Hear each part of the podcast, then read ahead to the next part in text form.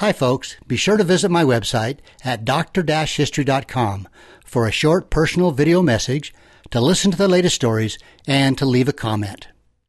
Now go ahead and ruffle the papers. Good morning. Hey, I'm just checking out my story here. I mean, man, alive, that's disconcerting when you hear this in the background going. yeah, I didn't hear it.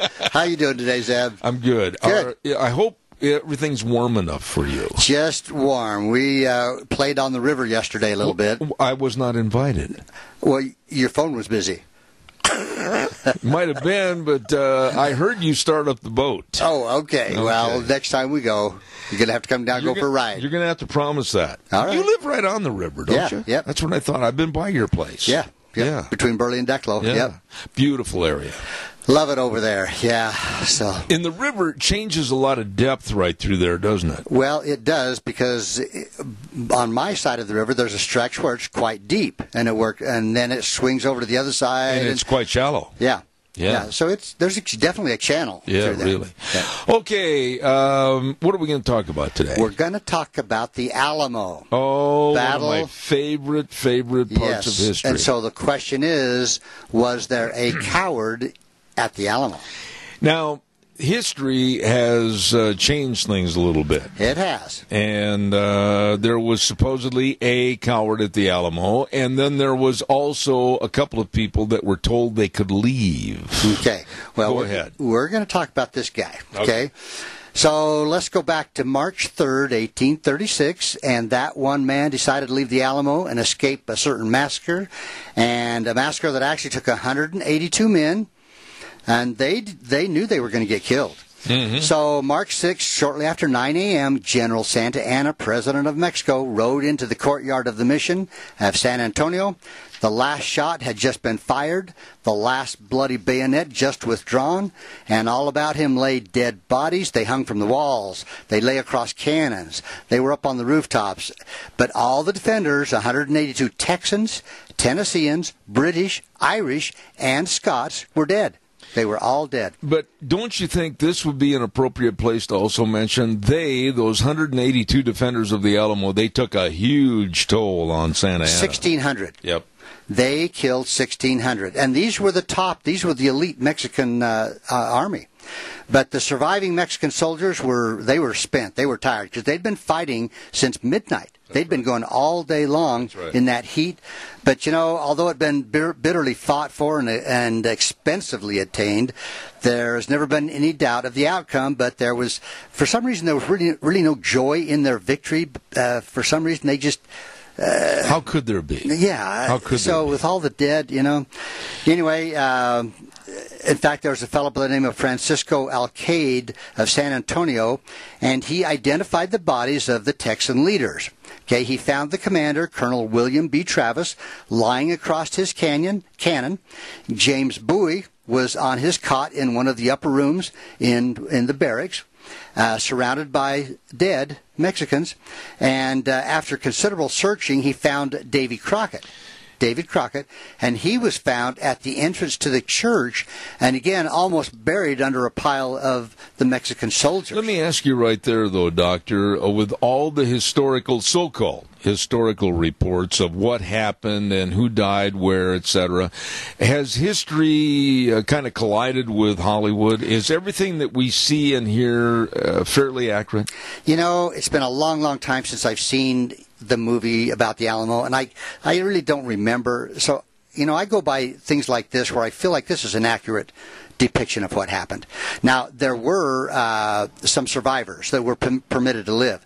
There was a Mrs. Dickinson, and she was wife of one of the officers, Right. her young daughter, and two servant boys, and they were spared.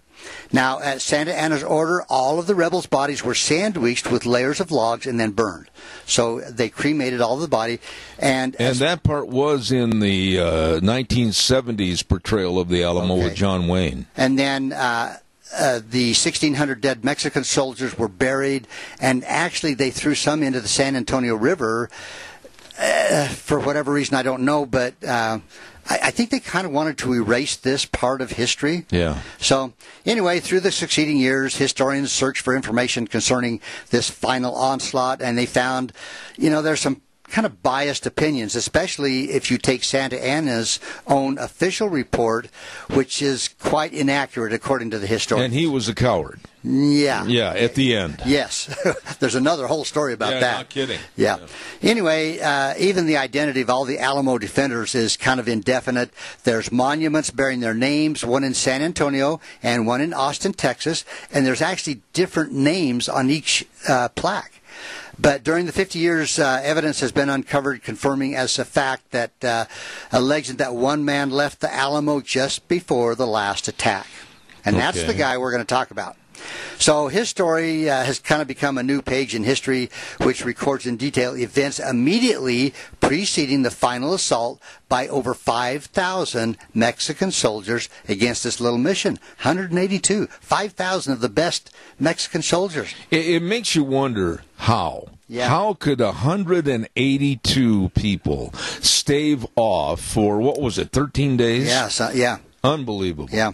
But anyway, his escape through the Mexican army lines across miles of hostile country to his home in East Texas uh, is described, and newly discovered actual court records and letters tell of his life, his attempts to live after he deserted the Alamo. Okay. And it wasn't pleasant.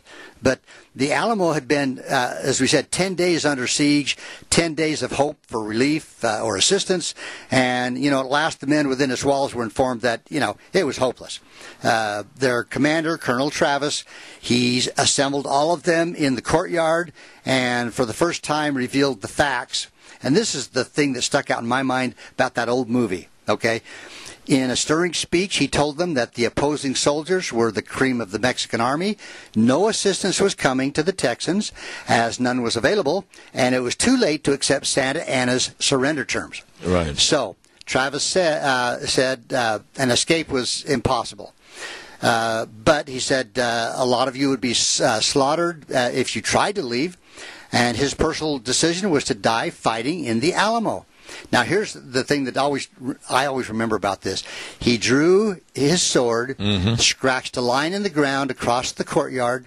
He asked that those willing to stay with him cross the line, and it was kind of a tense moment. Absolutely. I mean, knowing if you stepped over that line, you're you're done. You're done. Yeah. Yeah. Now most of the men were not Texans. Some not even Americans. They were hunters, traders, farmers. Uh, a few were soldiers. Uh, one was a professional politician. Yeah. None wanted to die, but it was obvious that something projected by Travis's speech compelled them to cross the line to accept the inevitable death. You know, and right there, if you put that in terms of today and how the American mind has changed in this country for what we live for, died for, and hold in great reverence, I wonder how many people would stay today. That's a great question. And, you know, I've read a lot of war stories about our soldiers even today in Iraq, Afghanistan, and there are truly amazing, Absolutely. brave, brave yep. men. Yeah.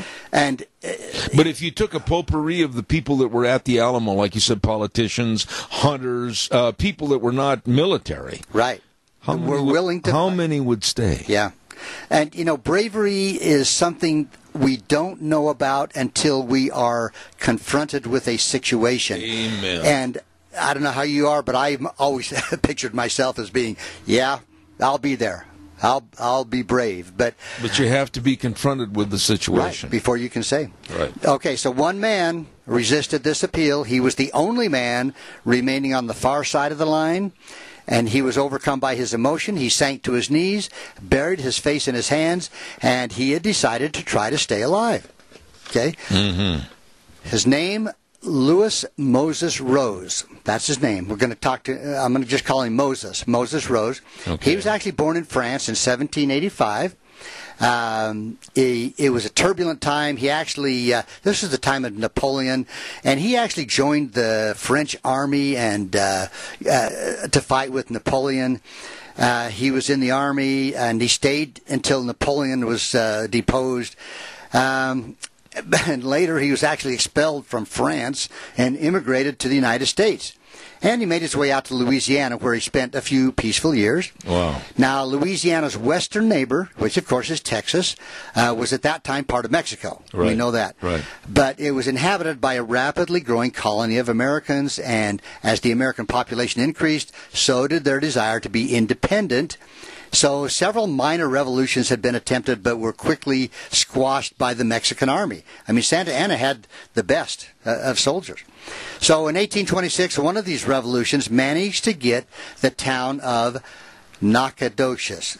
Did I Been say there. that right? Yeah, Nacogdoches. Nacogdoches. Yep, been there many times. Okay. Yep. Uh, which was then the largest settlement actually in Texas. Yep. And in the arm, uh, so in the army was the French veteran Moses Rose, and he was recruited in Louisiana. And the uprising was soon put down by the Mexican troops, and Rose found himself again mustered out of another army.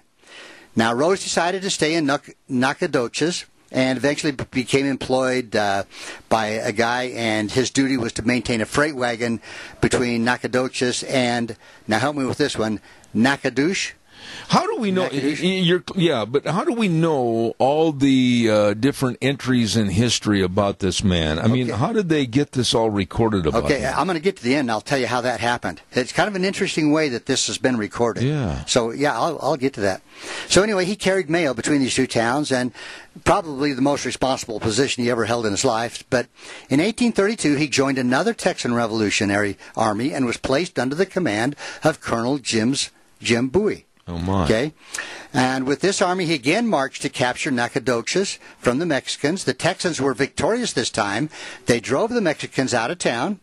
And at the close of the battle, Rose was one of a group of 20 men under uh, Jim Bowie who were ordered to pursue the retreating Mexicans. So this guy was in oh, O- okay. his past a fighter. Yeah. Okay. So just before nightfall, they found the enemy, and the Texans opened fire on them. And the Mexicans took cover, and they returned the fire. Three Texans were killed. The next morning, the Mexican commander, thinking that he was besieged, besieged by the entire Texan force, he surrendered his company of 310 men To, To- twenty. to 20. so it became widely known that Moses Rose had distinguished himself in this action. So, you know, here he is, one of 20 that bring in these 310 guys. Yeah, really. So anyway, his part in the battle also resulted in his becoming a good friend of Jim Bowie, um, which later drew him into the Alamo.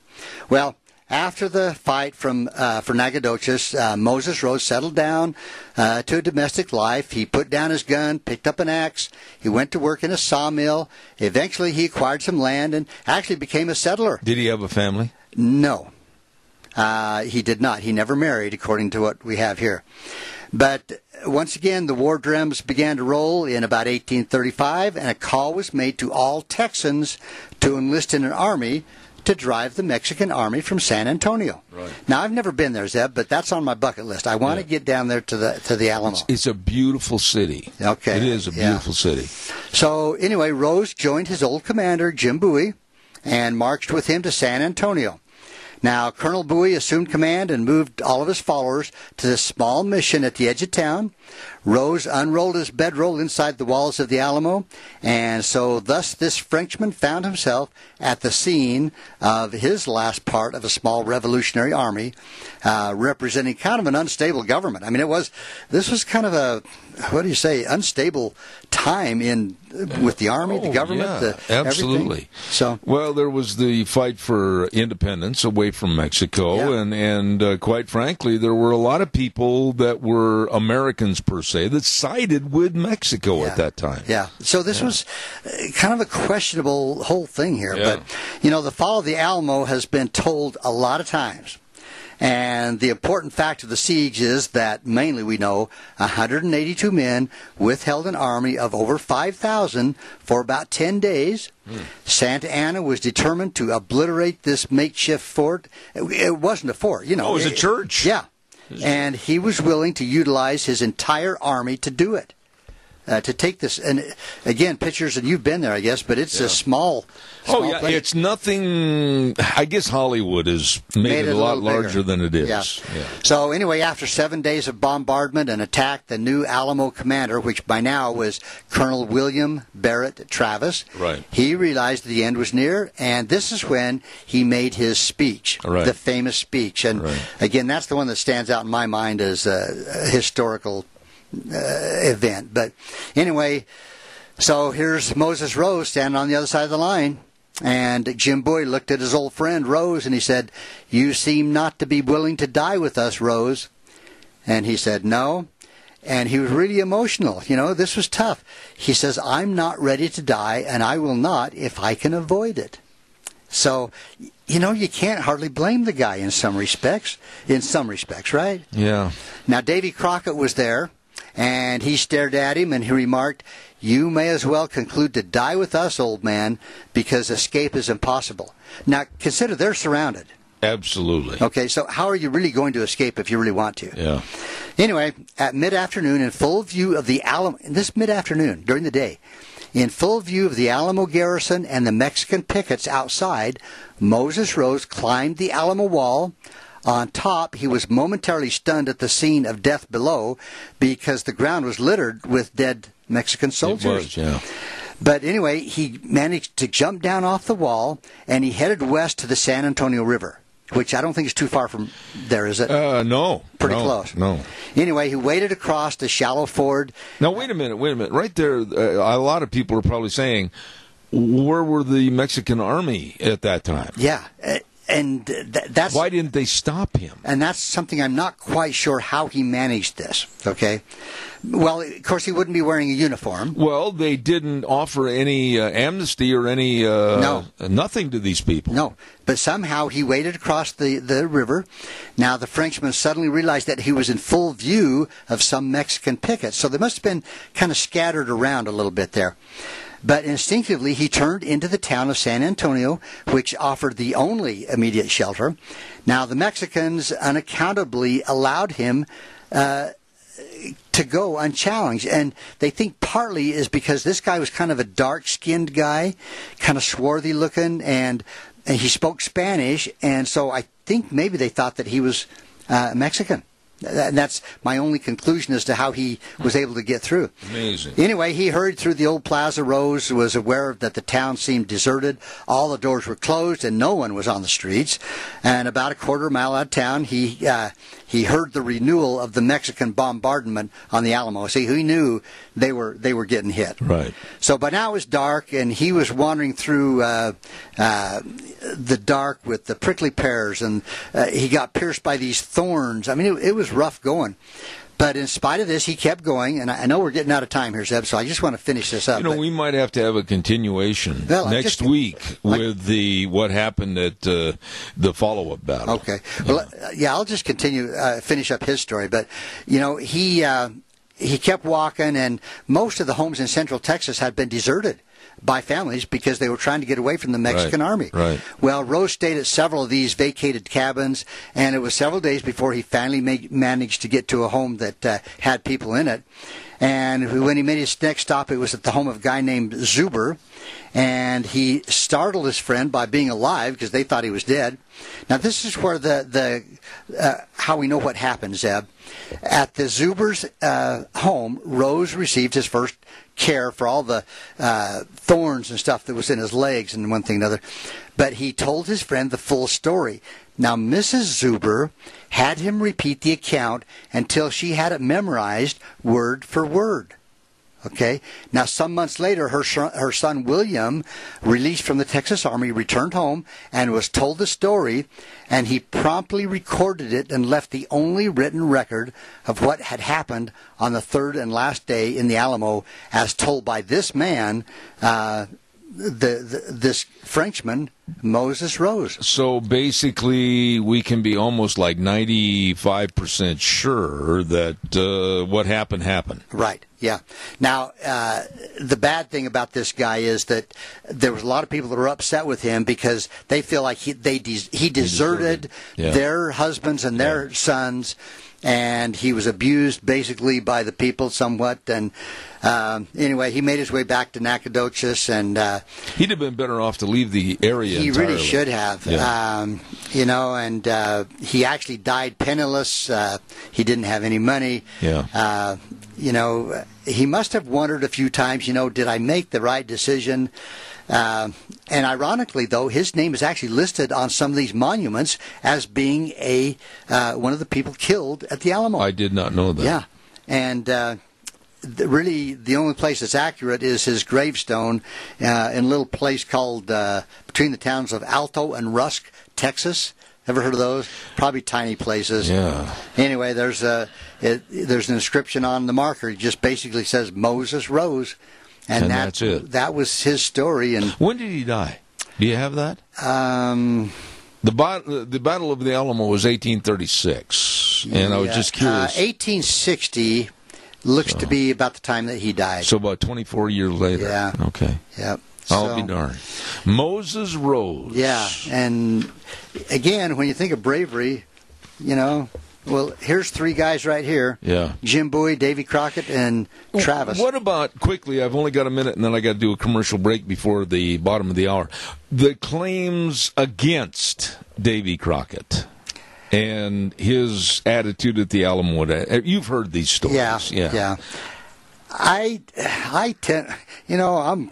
I like heroes, you know, Yeah. and I tend to think that Davy Crockett. I sang his song all the time when I was a kid. you know. Davy, Davy Crockett. and Jim Bowie. I mean, Yeah. you know, these guys just uh, are heroes in my book. I like to think so too. Doc, thanks. That was an excellent report on that. Thank you. Let's do the follow up next week as to what happened at the Battle of San Jacinto. I've got that. Okay, good.